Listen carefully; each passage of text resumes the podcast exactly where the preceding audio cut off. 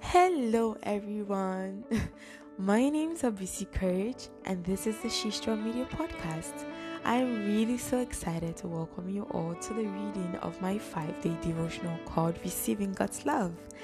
And I just really like to encourage you that as we step into making it a habit of getting into God's Word every single day for the next five days, I want you guys to make this devotional a part of your life. So, as we're going to be saying the prayer, I want you to say the prayer along with me. And there are some action that we need to put in place while we study. I want you to feel free to pause the podcast, call up a friend if you need to, pray if you need to, talk to God. Like, have your moments if you need to have them, then continue again. So, if you need a copy of this book, the link is in the description of this episode. Just go in there, click on it, and you can download a free copy. Remember, sharing is caring, so make sure to share it with someone you love so we can all listen and read along. So it's gonna be a beautiful time. I look forward to talking to you all every single day for the next five days. This is new for me, guys, and I'm excited about it. God bless you, and let's get into the word.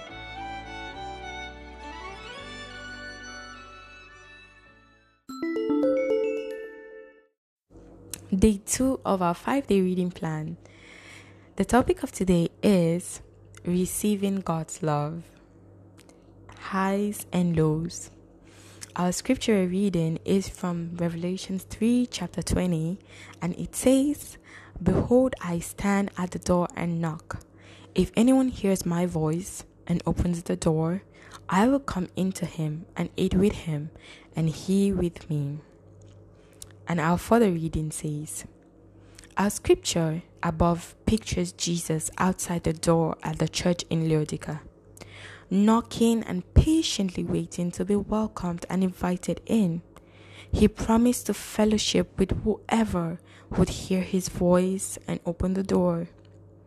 Now, God's love can be seen in this same way. It has always been there. It is available. It is ready on standby, just waiting for you to see and accept the love which was manifested through Jesus Christ. God's love is a free gift. You didn't have to work for it. He loves you from the beginning of time itself. And all you need to do is we have two things. Number one, you need to acknowledge it. Recognize His love for you. Make it a habit to look out for God's love in your everyday life. No matter how cloudy your day might be, trust me, there is a trace of His love shown to you through His Spirit, His Word, and the people around you, and so much more. And number two is for you to accept His love. He has His love was made for you. You don't need to be any other person for Him to love you. Amen. Further explanations. In all transparency, as a kid, I never saw myself struggle with the Am I really loved by God questions. For some reason, still unknown to me. I felt His love in the highs and lows, even when things weren't all good. But as a young adult, since I turned 20 plus, this few years I found myself struggling with this belief I had held on to. As I came to the end of myself, navigating my way through the good and hard days, the times of questioning my purpose, the am I really walking in His will questions, I had to take out time to search within me if I really understood this love I talked about. If you're a young person reading this or listening, or whatever age group you're in, first hand experience speaking right now, the devil is lying to you. You are loved, and nothing changes this fact. Whether you feel it or not, whether your rent is overdue, you just got laid off from work, your tuition is due, your mom just got sick, or whether we hear of the rise of another pandemic, this will never change the fact that you are precious to God. Before you were born, He knew you by name.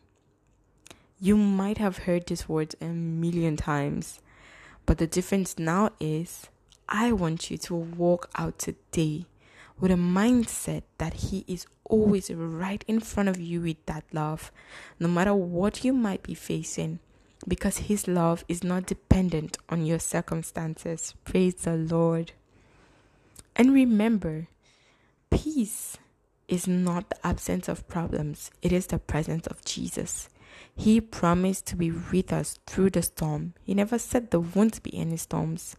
Our job is to hold on tight to Him through the storm and to rest in His peace and joy that surpasses all understanding, that only He can give.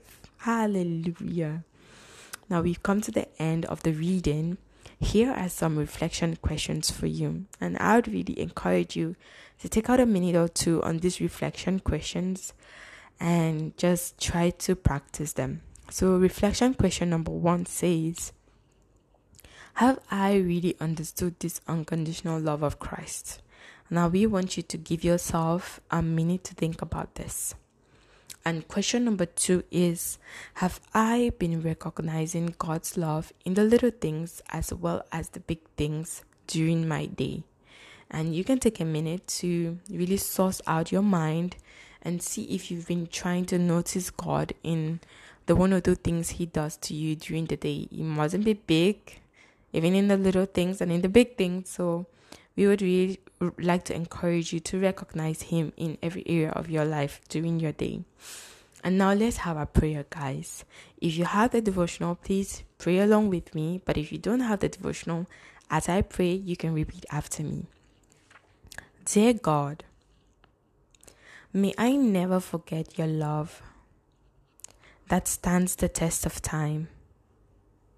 The highs and lows, and everything in between.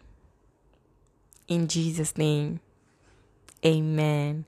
Now, our further scriptures where you can go back into your Bible and read about God's love is John 14, verse 27, 1 Peter 4 verse 8, 1 Corinthians 13 from verse 4 to 8, and John 3:16. I really hope you can, you know, get into your word today and read this for the scriptures and it would really be a blessing to you. Thank you guys for joining me on day 2. I really hope this has been a blessing to you.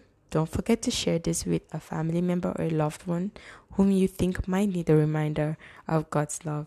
Have a blessed and beautiful day, guys. Remember to recognize God today in every little area of your life. See you guys tomorrow. Bye.